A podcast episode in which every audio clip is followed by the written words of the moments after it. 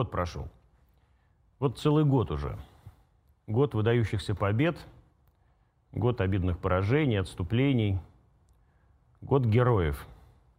Пацанов, девчонок, положивших свои жизни за Россию, за наш русский мир, за правду, за справедливость, отдавших свои жизни за жизни детей и матерей, стариков и старух Новороссии. Год, за который к России присоединились четыре новых региона.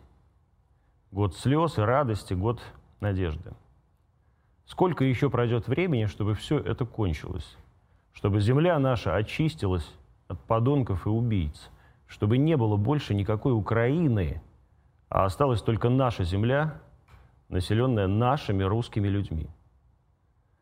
Страна вроде как и не замечает, что происходит. В Москве мирно, весело, сыто, смех льется изо всех щелей, а там, на фронте, наши солдаты, стиснув зубы, отвоевывают метр за метром, дом за домом, семью за семьей.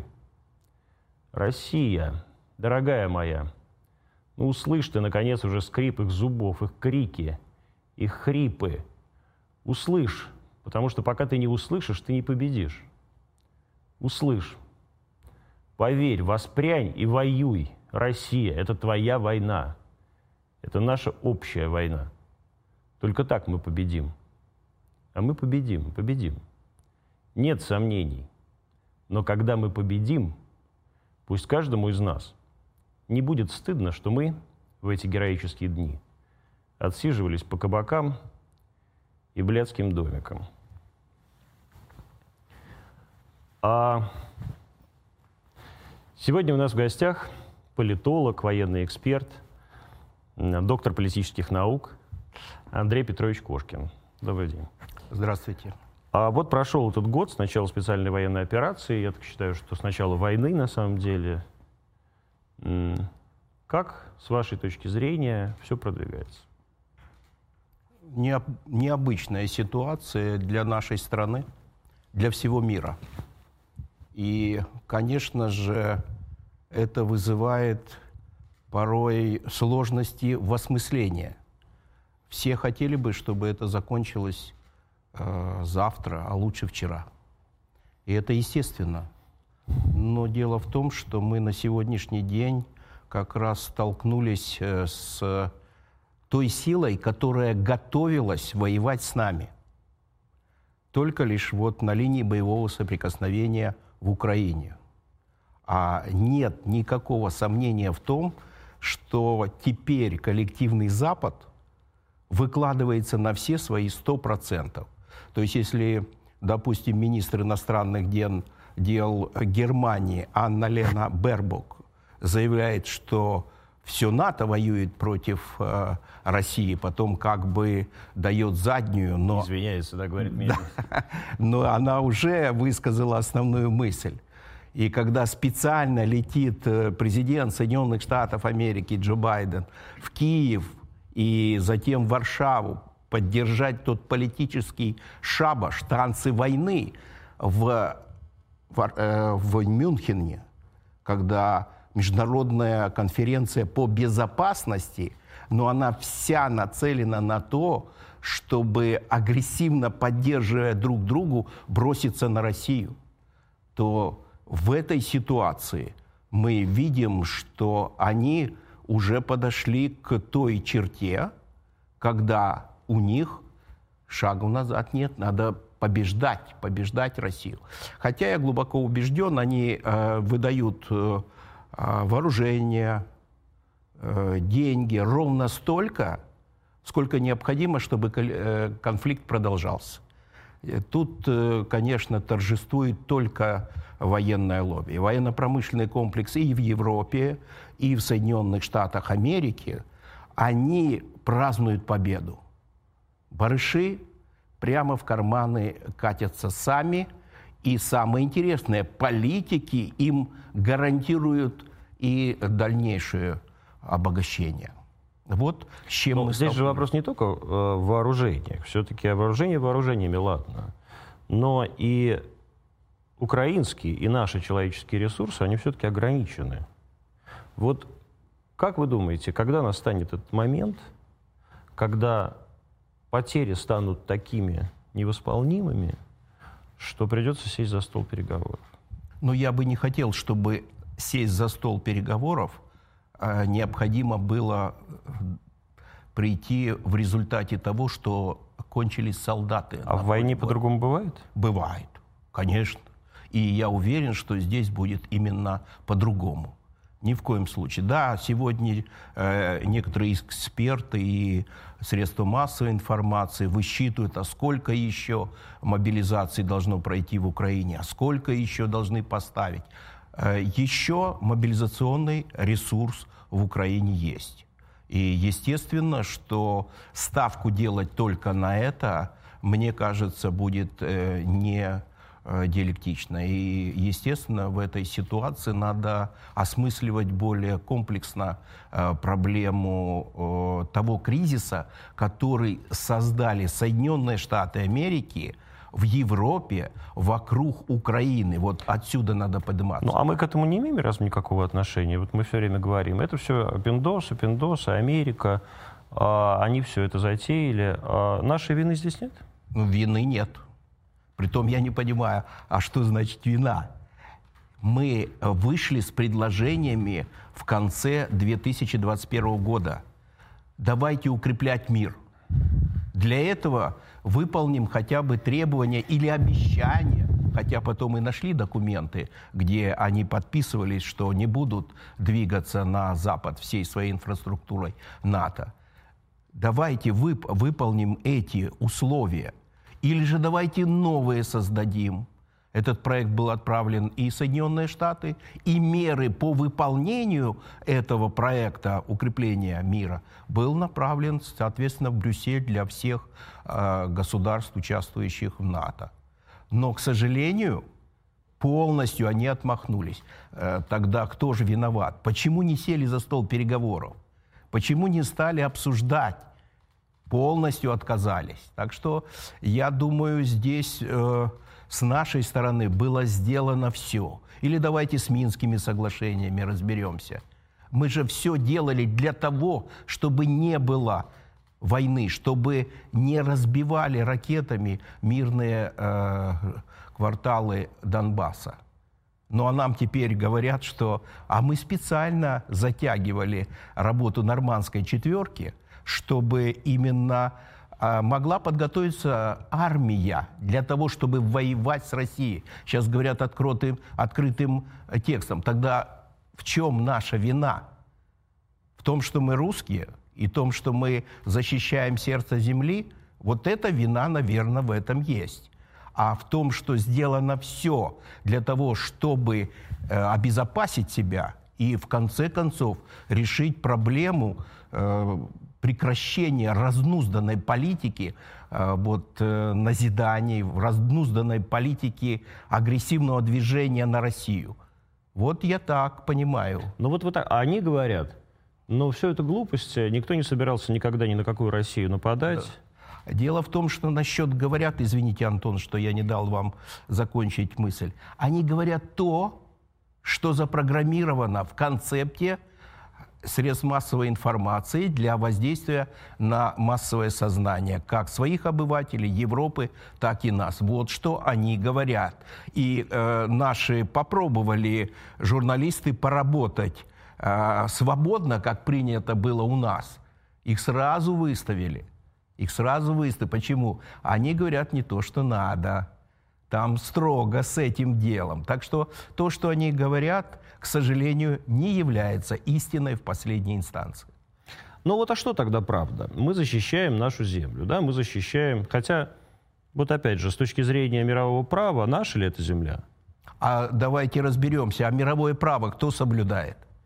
Уже Соединенные Штаты, которые себя позиционируют как жандарм планеты, они не соблюдают международное право. Они создали концепт правил, которые выдают на всю планету, и вы должны выполнять эти правила. Подчиняться им.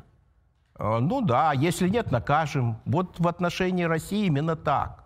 Именно так. Так что в соответствии с международным правом каким? Мы предложили выйти на международное право, мы предложили проекты.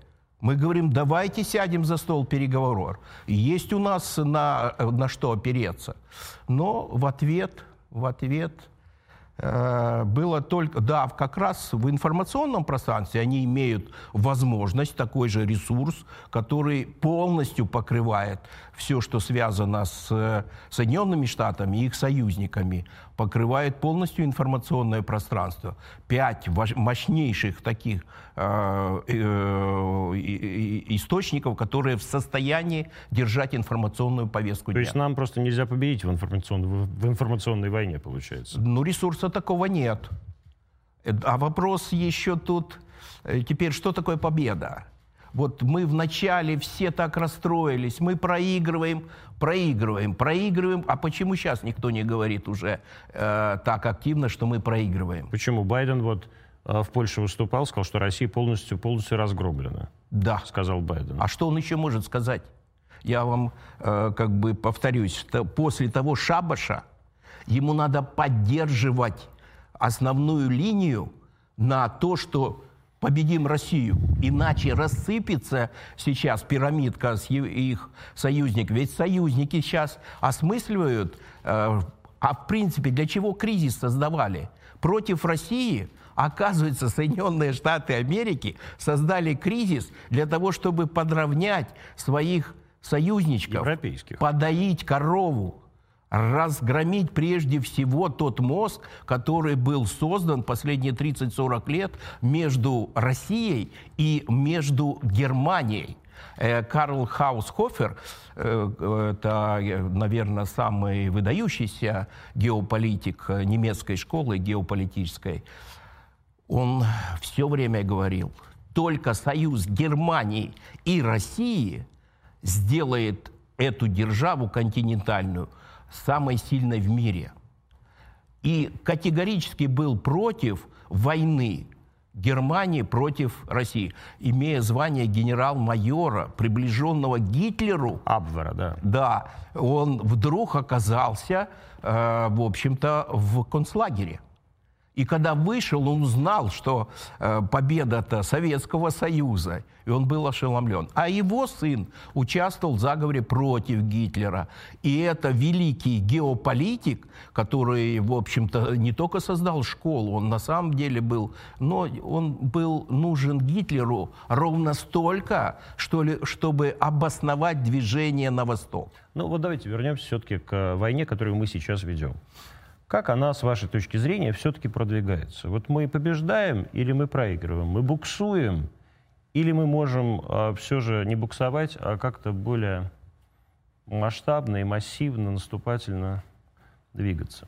Все-таки категория специальной военной операции, она не уходит, сколько бы ни вот спрашивали. Чем отличается? Вот я читал какие-то ваши, ваши интервью, где вы говорите, это все-таки не война, если будет война, тогда мы там всех задавим и так далее. Но для меня война, я много раз был на Донбассе, я был в окопах, я сидел с ребятами, как бы, и для них это война.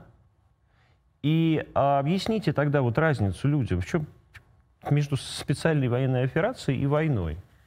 А, вот давайте согласимся, если вы встречались, то да, это война, да и, а, конечно, гибель каждого человека, это, конечно, трагедия и событие. Э, и естественно, что в этом, наверное, на этом уровне это война. Но если мы говорим о геополитической конфигурации, мы говорим о межгосударственных отношениях, то это специальная военная операция. Мы не пришли войной захватывать страну. Мы не воюем против народа мы выполняем важную задачу, защищаем мирное население. Вот основная задача. Она отличается от того, чтобы войной зачистить всю э, э, все государство, все общество подчинить. Мы пока что выполняем эти задачи. А почему? Почему мы не хотим уже избавиться от этого чертового так называемого государства? Ну что ж, э, мне кажется, ответ прозвучал в послании президента, э, когда он четко отметил, чем вы будете больше посылать дальнобойных систем вооружения, тем мы дальше будем отодвигать угрозу. Посчитайте, сейчас они говорят, уже хотят ЛД, GLDB. Вот это от, Дальнобойные снаряды. Дальнобойные, которые они на Хаймерсы вот, насаживает и до 150 километров. Тогда замерите радиус, как мы их должны отодвинуть и куда. А теперь они бросят, еще просят ракеты, которые бы до 300 километров.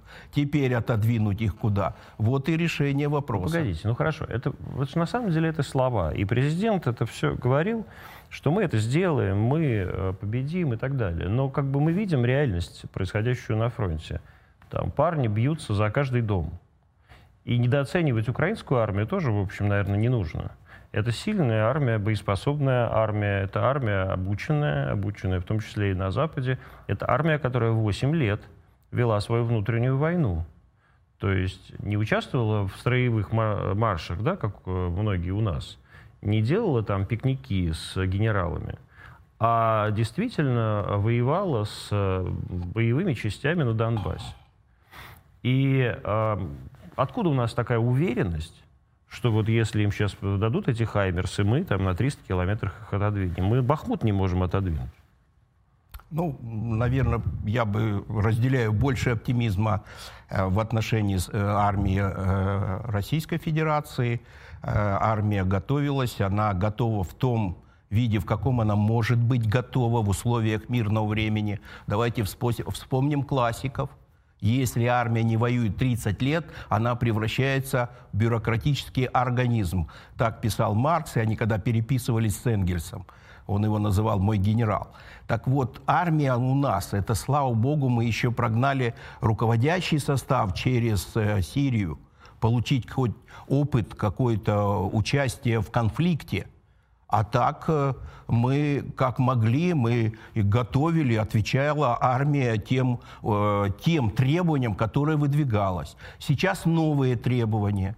И быстро мы сейчас осваиваем. Да, есть проблемы – есть проблемы, э, которые возникли с мобилизацией. Устраняем. Спасибо и средствам массовой информации, институтам гражданского общества. Да, есть проблемы с подготовкой командиров.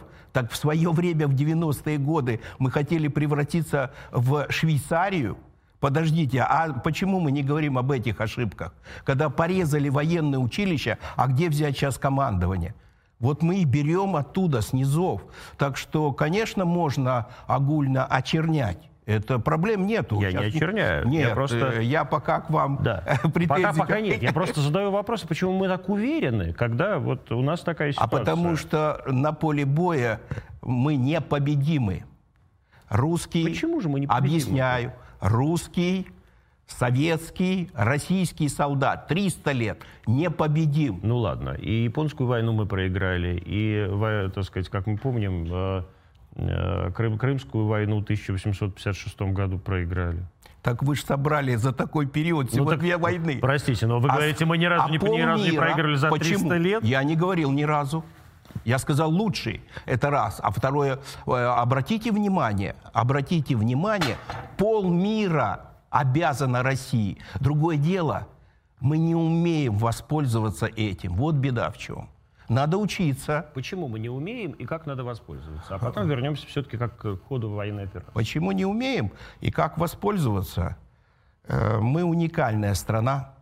Мы уникальная страна. У нас Любая задача... страна уникальная в реальности.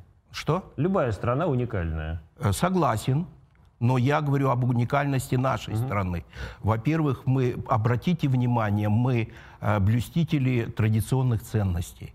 И это сейчас в мире становится э, весьма актуально. Это островок. Более того, я бы хотел сказать э, в плане того, что мы, по сути, э, у нас есть волны.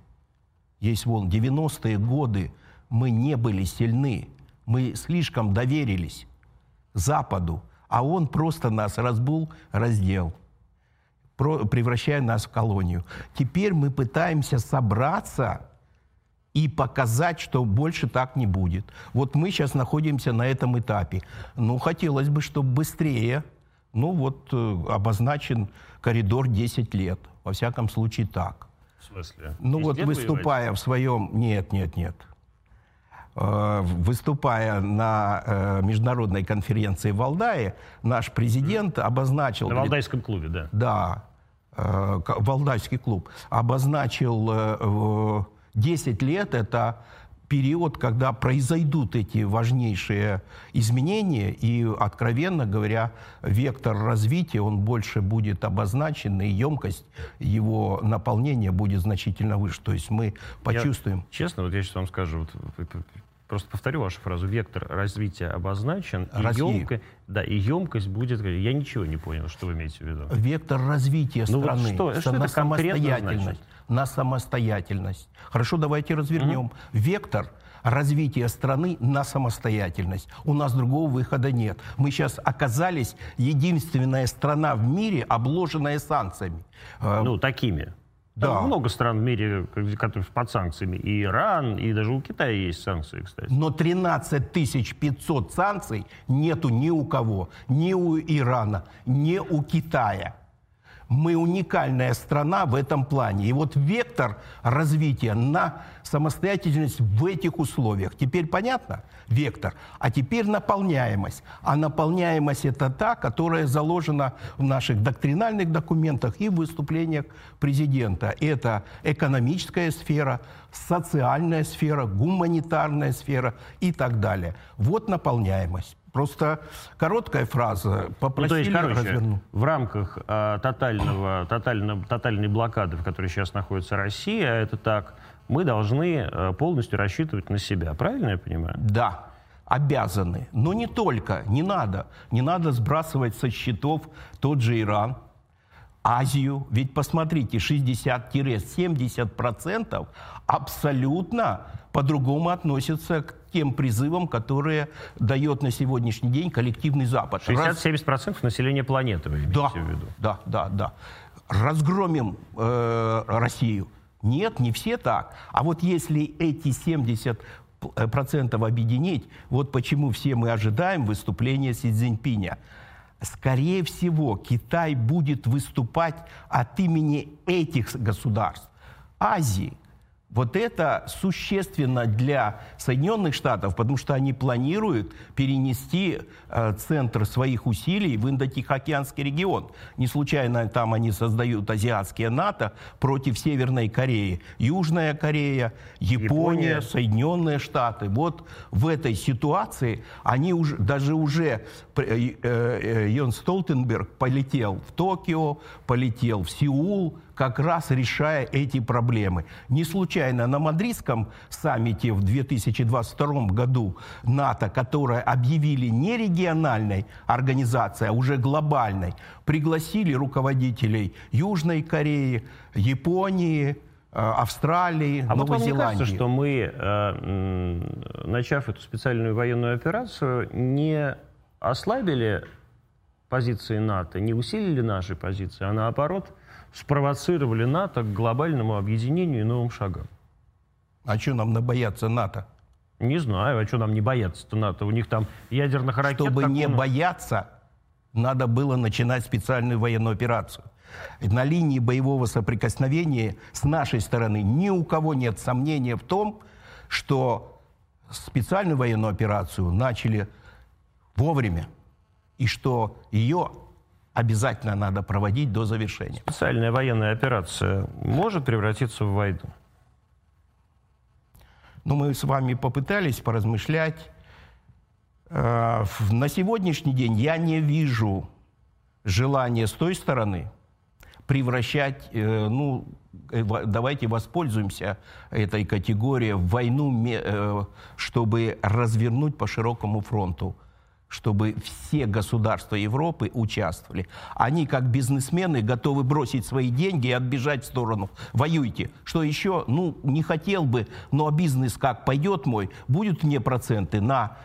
А нет, не будет. А что надо отдавать? На... Вот что делает сегодня Соединенные Штаты с европейскими государствами. Хочешь, не хочешь, давай деньги на войну. Посмотрите, создали коалицию танковую. Ну, это для нас, я считаю, вот это 14 танков Германии. Ну, там не 14 танков. Там, давайте так. Э, вот, кстати, это хороший вопрос.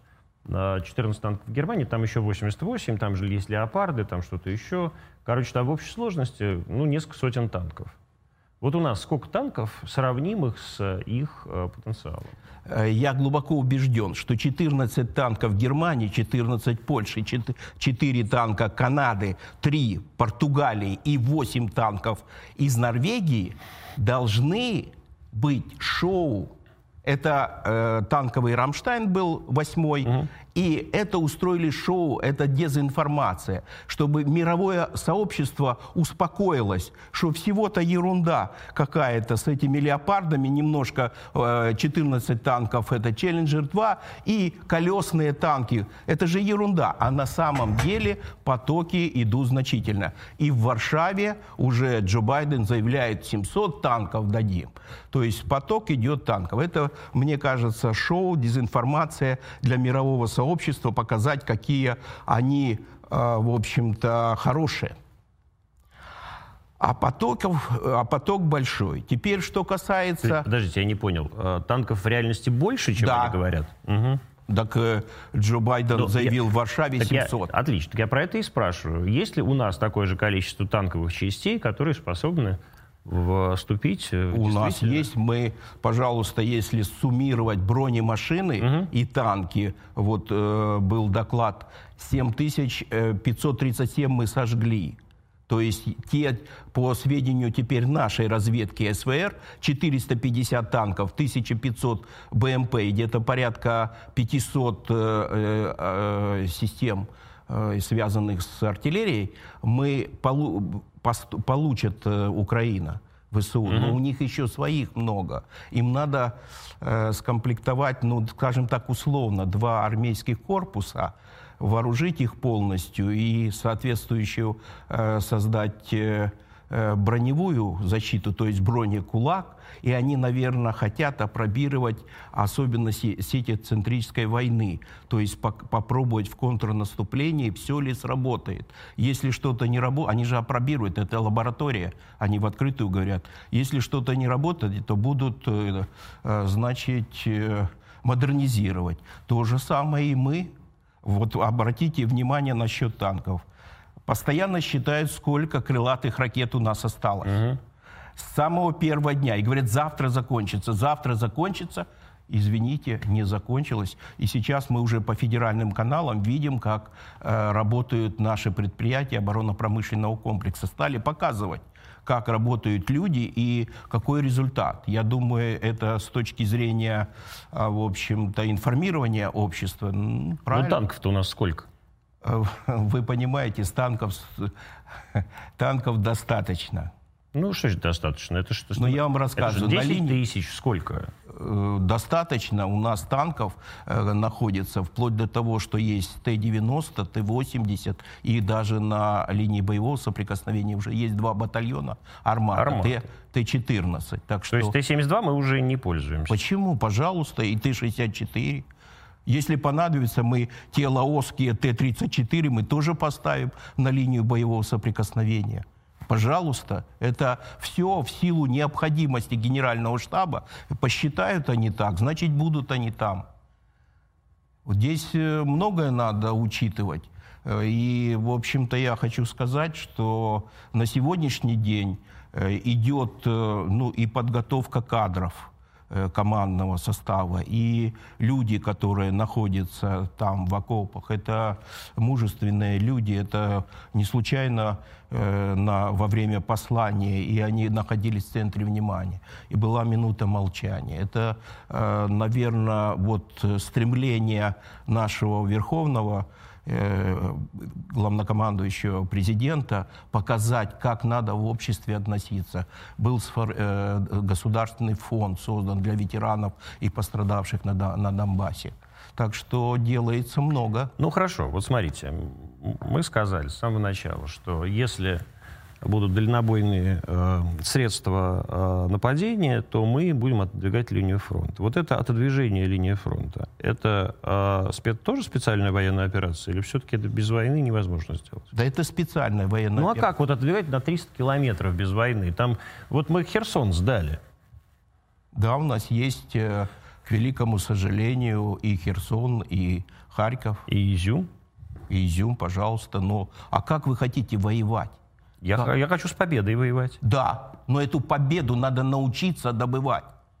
Ее добывать надо учиться. Так же, как у нас сегодня студенты думают, что они получают знания. Знания можно э, только добыть, а получить можно сапоги на складе. Их тоже купить надо. Ну, если вы э, получаете по норме довольствия, то покупать вам не надо. Так что здесь совсем другой подход. Да, вы сейчас очень красиво говорили о том, что, может быть, кто-то гуляет и не видит. Ну что ж, э, да, наверное, есть возможность. Пусть отдыхают люди. А все, что связано... А вот тогда есть эта возможность? Вот как вы считаете? Ну, те, кто сейчас отдыхают, они, наверное, имеют эту возможность. Ведь президент не осуждает. Пожалуйста. Ну, президент не осуждает, это его личное дело, как бы, но... Но не нет, он- Я- институт президентства Ну, ладно. артикулирует э, те проблемы, которые есть в обществе. Вот с помощью таких посланий. Вот почему так важно э, анализировать э, то содержание, которое он излагает. И тем не менее, а считаете ли вы, что м, такими темпами мы э, можем победить? Да. Да. Тогда э, где эта победа должна состояться? То есть где эта война должна закончиться? Сейчас много задают вопрос, но сейчас на Западе больше задают вопрос, а что будет, когда победит Россия?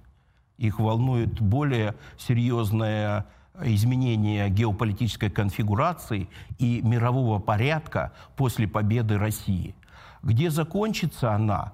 Я глубоко убежден, что она должна закончиться э, освобождением Украины от э, нацизма. Всей Украины. Ну, вы понимаете, вы хотите сказать, в каком населенном пункте остановится? Нет, э, давайте в принципе говорить. Вариантов может быть много. Первый вариант, который предложил э, президент, ну, вы же военные можете взять власть в свои руки. Военные не взяли власть в свои руки. Так что вариантов может быть много. Пока что Украина находится в клещах американцев. Им важно, чтобы конфликт продолжался для того, чтобы измотать Россию. И не только Россию, для того, чтобы дальше продолжать властвовать над своими соответствующими союзниками. И более того, самое главное, цепляются одни за однополюсный мир. Вот откуда источник того, что происходит на линии боевого соприкосновения. Нет потому, что там э, пришло 14 танков. И не потому, что э, добавили э, головку к маршевому двигателю «Хаймерс». Нет. А не потому, что, э, несмотря на то, что президент говорит, что мы не воюем с украинцами, на самом деле украинцы с нами воюют. И 86, по-моему, или 88 процентов украинцев поддерживает как раз м, то, что сейчас происходит на Украине. А вы уверены, что э, там опрос или же Я- замер произведен, и люди высказали именно то, что они думают? Я думаю, что люди высказали то, что они думают. Это не значит, что люди не, станут думать по-другому, когда придет новая власть. Как любые нормальные люди, которые хотят сидеть А вот эти своей хате. физические расправы, которые идут в соответствии с идеологией Бендеры и Шухевича, А вы думаете, для большинства украинцев э, это травматично? очень Да? Да, очень. А Вы поймите, сама идеология, какая была Бендеры. Нам не надо 40 миллионов. Нам пусть останется 20 миллионов украинцев, но они будут все преданы именно нашим идеям. Превосходство и так далее. Вот сама идея. То есть для них вот это э, прикрываться мирным населением или же, э, в принципе, не щадить. Ведь э, в открытую говорят э, те, кто столкнулись, э, что э, никакой пощады со стороны, э, я уже не говорю националистических батальонов, а вот подразделений ВСУ нету. Они все нацелены вот на такой результат. Почему мы сдали Херсон? Военная целесообразность. Что такое военная целесообразность? А вот это- подождите, мы туда пришли. Я вот там был, сам для Первого канала снимал фильм там в, в подсолнухах, рассказывал, что мы эту землю больше никогда никому не отдадим. А через два, через два месяца мы эту землю отдали. Мы отдали не, Не только, смогли. мы не только отдали землю, мы отдали людей. Отдали людей на, в общем, растерзание. Многих людей. Их потом пытали в застенках э, этих СБУ, эти подонки, нацисты, их расстреливали, и мы все это знаем. Есть же в этом наша вина? Вот в этой военной целесообразности? Да, есть вина. Ну а что сделаешь? Это же, э, извините меня, самое, как Ницше писал, самое большое несчастье – это война. Вот эти боевые действия – это самое большое несчастье. Ну а про вот э, издевательство это и как раз подтверждает э, идеологию Бендеры. Я же не спорю с вами. То есть я же самый главный там, я с вами не спорю. Меня там на пять лет сейчас осудили. А, но а, я здесь как бы пытаюсь понять, как же нам-то быть. Да. Вот это же наши люди, мы их бросили. Мы говорим про военную целесообразность. А, и можно и все-таки. Военная целесообразность, да. То есть нам было что дороже? Нам были дороже наши во- во- воинские части, но я помню, как они отходили, их тоже никто не щадил особо. Или да, все-таки те люди, которые искренне поверили в Россию и поднимали э, русский флаг над своими домами, тоже как-то немножко дороги. А как же мы Москву сдали в 1812? Это у меня, это у меня вообще, я, у меня к Михаилу Ларионовичу Кутузову много вопросов. Но... А он объяснил военной целесообразностью. И Москва была оставлена, и вся горела. И вся горела. Уже тут в ресторанах не было не посидеть в это. Не посидеть, сидели да. другие люди совершенно. Да, да. И да, теперь да. тоже вот как бы и девочек наших ведут в кабинет совершенно другие Ну, люди. это же, это трагедия. это трагедия. Мы сегодня с вами, э, в общем-то, вышли на такие острые проблемы э, человеческого бытия. Я думал, мы будем где-то в плоскости геополитических столкновений. Ну а что, людям же интересны не геополитические столкновения, а людям интересно, как им жить. Как да, вот мне конечно. жить, как жить Марии Но Ивановне? Как... недооцениваете вы э, образованность нашего да. общества, и их всегда интересовало, в чем причина, в чем причина, и я вот как бы высказываю точку зрения, что причина кроется значительно в другом месте, за океаном мы, слушайте, все уже поверили в то, что во всем виноваты американцы, даже вот это как бы, мне кажется, уже здесь... А зачем? Я не виню американцев. Не вините? Нет. А я виню. А что не вините американцев? А я объясняю. Они оказались на высоте мира, и какая бы нация там ни оказалась, хотя я вам честно скажу, э, далеко не каждая нация может оказаться, а они там оказались, то они теперь пытаются... Сохранить это да. место? Царь горы? Да, алчность э, и есть основная причина в этой гибридной войне, которую они развязали против России. Им нужно вот полностью ее изолировать, поделить и нас загнать в концлагерь. Как это все сделано будет, тогда уже будут против своего самой большой угрозы, как они пишут да. в доктринальных документах, и самой долговременной – это Китай. Там будет немножко по-другому, потому что они уж больно экономически взаимоинтегрированы. И здесь э, надо будет им совсем другие предлагать формы и методы. А здесь против нас они работают вот в таком ключе. Давайте тогда вот так. Э, я задам такой вопрос. Какие, очевидно, правильные вещи мы совершили во время вот этого года? И какие ошибки? Непростой вопрос, потому что это все субъективно. Правильно... Я ваше мнение спрашиваю. Да. Правильно это то, что мы обещание перед Донбассом выполнили. Мы пришли защищать. Это правильно. То есть начало специальной военной операции. А ошибки, ошибки, они свойственны каждому человеку. И мне очень нравится фраза Есенина – как мало пройдено дорог, как много сделано ошибок. ошибок. И вот я считаю, что в жизни каждого человека эта фраза имеет место быть, и она хорош, хорошим бы, была бы путеводителем и стимулом для роста над собой. Так что ошибки, конечно же, есть. Вы их какие? перечислили. Ну вот давайте, вот какие ошибки, как действительно. Да я... Как, вот... мы, как вот могли ли мы лучше? Вот у меня вопрос. Вот русские войска двигались там, по Черниговско-Киевскому направлению, да, дошли чуть ли не до вашей родной Белой Церкви. Да, Андрей Петрович родился в Белой Церкви, если кто не знает, э, это Киевская область, прям совсем вот э, под Киевом.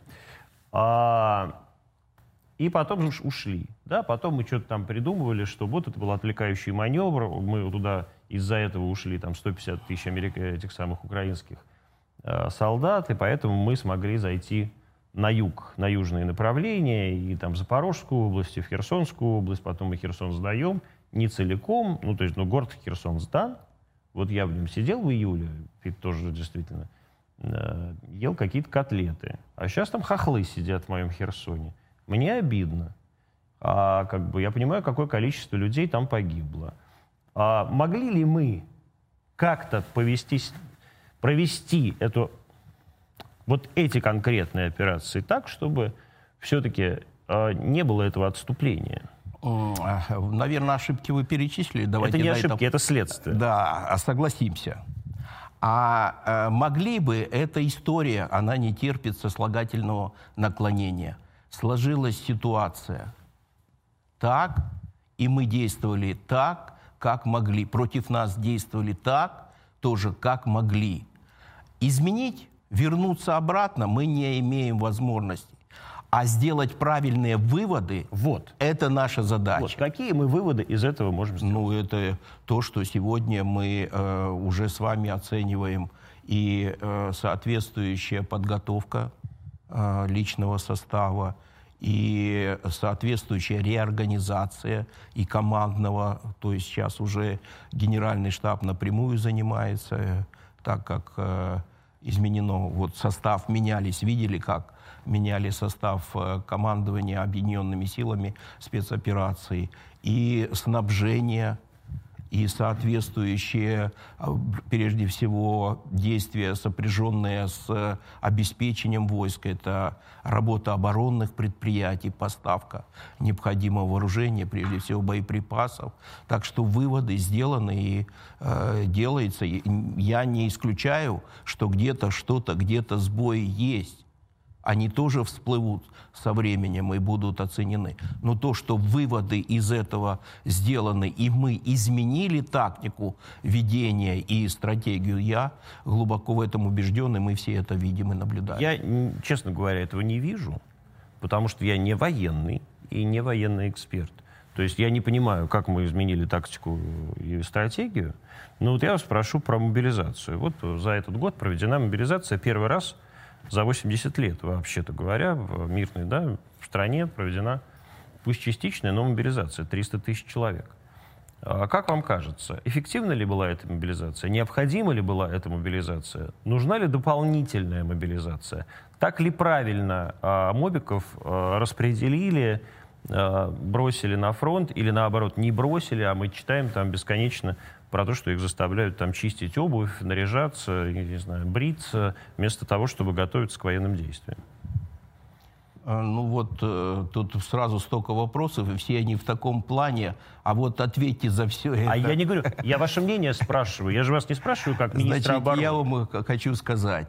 Да, мобилизация проводилась впервые. Да, то, что творилось э, в э, военкоматах, которые не в состоянии были. Да, это трагедия, это ошибки, но их же быстро исправляли. И опять-таки я вернусь к фразе, которую я уже сказал, и спасибо средствам массовой информации, институтам гражданского общества, которые прямо писали, и об этом президент, кстати, артикулировал, а министру обороны, когда было расширенное заседание коллегии Министерства обороны, он в открытую сказал, а вот критику, которую высказывают, пожалуйста, примите к сведению и реагируйте на нее спокойно. Все, что связано было с мобилизацией. Потом э, посмотрите, ведь есть уехавшая Россия, ну уехали Это кто... Вы имеете в виду там 700 тысяч человек, которые да, смылись, да? их называют уехавших. Ну, Господи. также хотел... Я считаю, что Россия, она здесь осталась, а все, что уехало, это не Россия. Ну, ну хорошо, тогда я не буду пользоваться да. этой терминологией, которой, как вы говорите, говорит народ на кухне. Хорошо, уехали люди. Кто их э, задерживал? Нет. Нет. Нет. А вы считаете это нормально, что не задерживали? Э, я думаю, а, да? я думаю, да. Я думаю, не стоило да. было всех этих мразей вот как раз бросить на фронт, ну вот чтобы видите, они пошли воевать. Вы сразу такую дали характеристику, Оценку. а я не даю такую характеристику им. Э, так сложилось, люди вот уехали, Это трагедия их личная. Вы представляете, с этим им жить? Они хотят сейчас вернуться или будут возвращаться. Так что э, вот это, это люди, это наши люди, это наше общество. Да, конечно, мы осуждаем. Мы, нам это вос, не воспринимать, это очень тяжело и с этим согласиться. Тяжело, но к ним никаких не было э, драконовских мер. Другое дело, когда они уехали, и теперь для того, чтобы найти работу, им надо обливать грязью страну, вот здесь, извините меня, здесь это уже совсем безнравственно. Это трагедия, когда они уехали туда, а теперь обливают грязью Россию. Э, для чего? Для того, чтобы там выжить, потому что условия, конечно, заработать очень сложные сложные. Вот э, здесь, ну, такие слова, они дискуссионные вопросы, мы их видим везде в прессе, и вот э, как бы нести ответственность за все это, я думаю, э, э не наша задача в нашем диалоге. Но мы не несем ответственность, мы с вами просто разговариваем. Вот разговаривая, я, вас, я говорю, я, что... Я спрашиваю ваше мнение, да, как вы к этому относитесь, к тому относитесь. Вот я перед новым, возвращаясь к вашей любимой геополитике, перед Новым годом как-то спросил у министра иностранных дел Сергея Викторовича Лаврова, э, который тоже рассказывал про то, как мы были зависимы от Запада, я его спросил, Сергей а вам не кажется, что вот сейчас мы делаем, совершаем ту же самую ошибку, только с Китаем? И э, что мы сейчас бросаемся в объятия э, Си, а через 20 лет мы будем зависеть от Китайской Народной Республики гораздо больше, чем мы 5 лет назад зависели от Соединенных Штатов. Так это от нас зависит. Давайте учиться хорошо, давайте работать хорошо, давайте свою молодежь продвигать, давайте создадим условия такого э, развития и образования, и производства, чтобы мы стали державой великой и не зависели ни от Запада, ни от Востока. Вот давайте так делать. Но понимаете, вот то, что вы сейчас говорите, это не, не аналитическое как бы такое Почему? утверждение. Это а аналитическое это, утверждение. А это, как это выйти набор, из независимости? Я, ну, понимаете, у Китая, у Китая же ровно та же самая как бы э, цель, что и у Соединенных Штатов. Поздвигнуть свой, вот этот, свою крепость на холме и стать царем горы. И совершенно очевидно, что вот в этом треугольнике, и, который вы неоднократно там в своих интервью говорили, да, там Россия, в смысле США, Россия, Китай, мы, как бы нам это не хотелось, не занимаем лидирующую позицию. Ни по ВВП, ни по количеству даже населения, ни по какой-то вот этой уверенности населения в абсолютно непреложных ценностях а, вот той земли, той страны, в которой а, это население живет.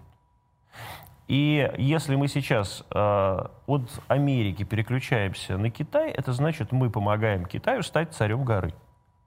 И можно говорить о том бесконечно, что нам надо трудиться, молодежь наша, но как бы...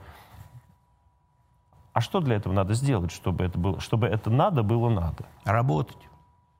Все зависит от нас. Давайте заниматься аналитикой снизу доверху, сверху донизу. Находить, в чем причины, делать выводы. Вы говорите, что мы сейчас бросаемся. Давайте сделаем выводы после того, как мы э, так тесно дружили с Западом.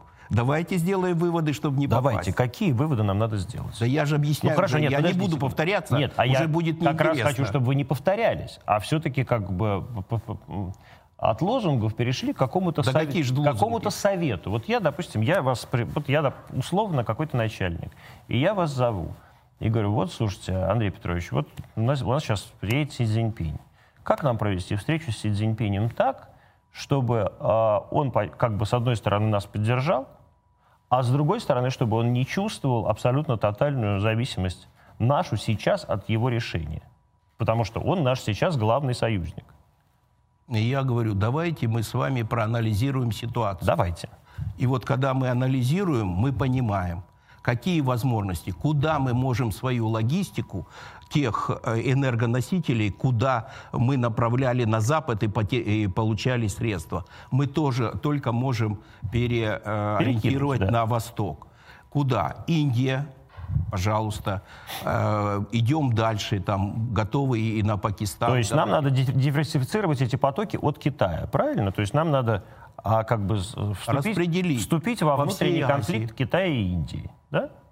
Мы успешно вот анализируя ситуацию, мы успешно сегодня выдерживаем дружественные отношения и с Индией, и с Китаем.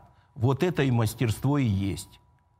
А не надо сейчас противопоставлять Индию Китаю и также наоборот э, Китаю Индию. Как вам кажется, вот э, в контексте э, переориентирования, переориентации российской внешней политики и вообще торговой политики э, Запада на условный Восток, может быть, там на Южную Америку, какие нас ждут в этом смысле перспективы?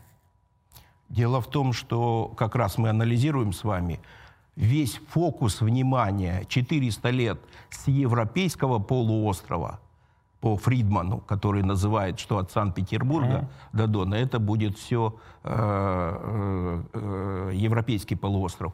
Сейчас перемещается в Азию. Значит, если мы сейчас, за этот год даже, который прошел, переориентировали свои логистические пути, это уже мы идем в ногу со временем. Мы сейчас видим, что центр событий перемещается в Азию, а мы уже сюда свои логистические, энергетические... А центр событий перемещается в Азию? Ну, в принципе, да. Мы же ждем выступления Си Цзиньпиня. Мы ждем выступления Си Цзиньпиня точно так же, как э, в Польше жили, в Украине ждали э, выступления Байдена. И в этом смысле не кажется просто потому, что для, как бы вот именно потому, что мы сейчас воспринимаем Си как царя горы. Я лично не жду выступления Си Цзиньпиня. Я, мне очень стыдно перед китайцами в этом смысле, но я не считаю себя частью китайского мира. И не хочу считать, считать себя частью китайского или азиатского мира. Я европеец, белый человек, а, как бы русские европейцы, Толстой или европейский писатель, а Софья Ковалевская европейский математик. Я, я отказываюсь считать, что я какой-то азиат. Я никакой не скиф, не азиат, и Александр Блок не был никаким ни скифом, ни азиатом. Так а мы не говорим об этом. Но мы, вот мы просто говорим, что мы переориентируемся полностью на, а, а, на, а, на, на восток. А почему мы это вообще сделали? Как мы умудрились этого все вместе? Я не, не про нас говорю, а вообще про, всю, про всех европейцев и американцев. Да, сделать так, что Россия теперь сама бесконечно говорит, что мы не Европа. Причем э, говорят это в городе Петербурге, в одном из самых европейских городов мира. Ну, это может кто-то говорит, мы самая большая европейская страна. И я э, убежден, не 10, 20, через 30 лет э, мы также и будем э, с Европой взаимодействовать вполне успешно. Дело в том, что я еще как бы и субъективно, пожалуйста, это некая пирамида, в центре которой находятся Соединенные Штаты. Но выйдем, сразу пирамида уменьшится, и центр будет какая европейская страна, ну, судя по всему, Германия на это претендовала. Ну и Франция она... претендовала. Да, ну, они постоянно... Теперь и Британия снова на это претендует. Да, пожалуйста. Вот, и тогда э, опять вернется. То есть, мне кажется, вот сказать так, что все, теперь с Европой мы покончили, чисто дружим и отдаем. Да мы не отдаемся, мы взаимодействуем, давайте научимся, сделаем выводы, давайте учиться взаимодействовать. У нас, к сожалению, может быть не так э, много и э, в плане бизнеса, в плане дипломатии разработано на Азию. Угу. Мы не столь интегрированы в АСИАН, мы не столь интегрированы в их э, э, экономические э, площадки, где мы должны присутствовать. Давайте делать выводы, давайте э, предлагать э, свои возможности бизнеса, взаимодействовать. Все от нас зависит. Бросаться никто не собирается. Все от нас зависит. Что? Все от нас зависит. Да, все от нас зависит. Все а зависит от нас. Красный проект, вы знаете, когда просто на себя надеялся Советский Союз. И успех был. И чем это все закончилось? Э, чем закончилось? Мы прошли этот этап. Его обойти, все говорили, тупик, все говорили, что это, ну, так мы прошли, это наша история. Это наша история. Сейчас значительная часть э, как-то вспоминает, говорит, мы хотим вернуться, мы вернуться туда уже и, как говорится, не можем, а надо э, исходить из новых условий взаимодействия. Чем закончилось?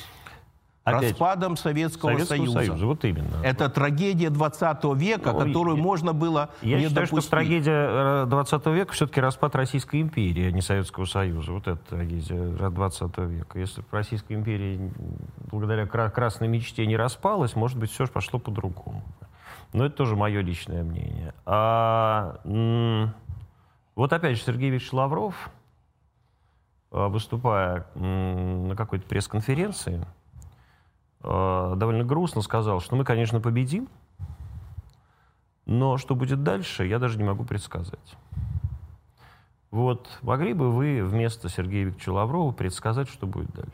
Ну, мне очень приятно, что вы проводите такую горизонталь. И я, конечно, с глубоким уважением отношусь к Сергею Викторовичу я Лаврову. Я вообще с любовью я... отношусь к Сергею Викторовичу. Он великий человек. Да, великий человек. Он... Я без кроме шуток говорю. Да, и вот э, в сложившейся ситуации, мне кажется, он не это имел в виду. Вот эта грусть, она связана с другим – переформатирование мирового порядка повлечет э, последствия весьма нежелательные, даже трагические. И вот это он, скорее всего, имел в виду, что мы побеждаем, потому что это есть определенный рубеж – так начал свое выступление, время сложное, рубежное, это определенный рубеж переформатирования мира. Вот почему так обеспокоены сейчас аналитики на Западе. А что будет после победы России? Как будут выстраиваться отношения миропорядка в Европе? Не случайно сейчас уже начинаются, а как же так без России, как тот же Макрон? Мы же не можем построить безопасность в Европе без России, потому что это же самая большая европейская страна, а без нее вдруг строить безопасность. То есть вот это он, наверное, с грустью имел в виду, что он, он же, э, как министр иностранных дел, он обеспокоен вот этой плоскостью межгосударственных отношений. И э, перспектива выстраивания, э, наверное, вот э, вызывает в нем определенную долю я понимаю, сожаления. Я, я про Сергея Викторовича понимаю. Я вас спросил. То есть, грубо говоря, простым языком, что дальше-то будет? Будем продолжать в новых условиях выстраивать те отношения, которые будут после победы России э, в специальной военной операции эти отношения возможно будет восстановить с Западом? Вот вы говорите, они там... Я глубоко убежден. Я глубоко убежден, что не, не это не через год, не, может, не через пять, не через десять. Здесь объективно, географически мы же не отъезжаем от Европы. Почему мы не отъезжаем? Но если Запад полностью нацелен на то, чтобы расколоть Россию, чтобы не было России, значит, может быть, Россия отъедет куда-нибудь в сторону Дальнего Востока, там закончится, и все? С точки зрения вот, коллективного Запада. А мы как раз говорим о том, что эту проблему мы э, решим совместно с Западом. Не вот поодиной, а совместно с Западом. Они же заинтересованы в России – и в плане безопасности, и в плане энергоносителей, а это для них... Они вот уже освободились от наших энергоносителей. Да вы подождите, если они в 3-4 раза платят дороже за эти энергоносители, у них разве нету желания э, ждать завтра, послезавтра мы опять купим в три раза дешевле, и я сделаю свой бизнес? Так они больше переживают за то, чтобы опять выстроить отношения с Россией. Ведь сейчас и на улицу выходят, а мы хотели бы экологически чистые продукты, которые были из России. И такие выходят э, э, некие граждане на улицу с, с таким требованием. Так что я вообще вижу больше заинтересованности Запада в России. Ну, еще бы, ну вы э, как бы э, переходите на человека, давайте перейдем. И вас, наверное, будет больше интересовать магазин, где в три раза дешевле, чем тот магазин супер. У нас такие магазины есть. Мы есть возможность, пожалуйста, э, в дорогой магазин. А не, не весь бизнес сейчас Европы идет на в 3-4 раза дороже берет энергоносители. И к тому же... же э, в 3-4, да? В 3-4. И к тому же э, э, сжиженный газ, который уже пошел из э, Соединенных Штатов, да, он же, э, он же, да, он дорогой, но они его берут, так же, как они все знают, кто взорвал Северный поток-1 и 2, но они не говорят, кто, а почему они взорвали.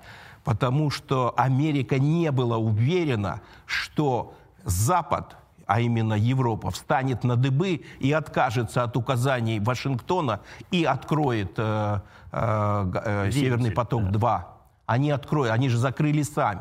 Вот почему взорвали. Это специально готовилась операция. Не мы, а они хотят, чтобы э, работал Северный поток. И один, и два.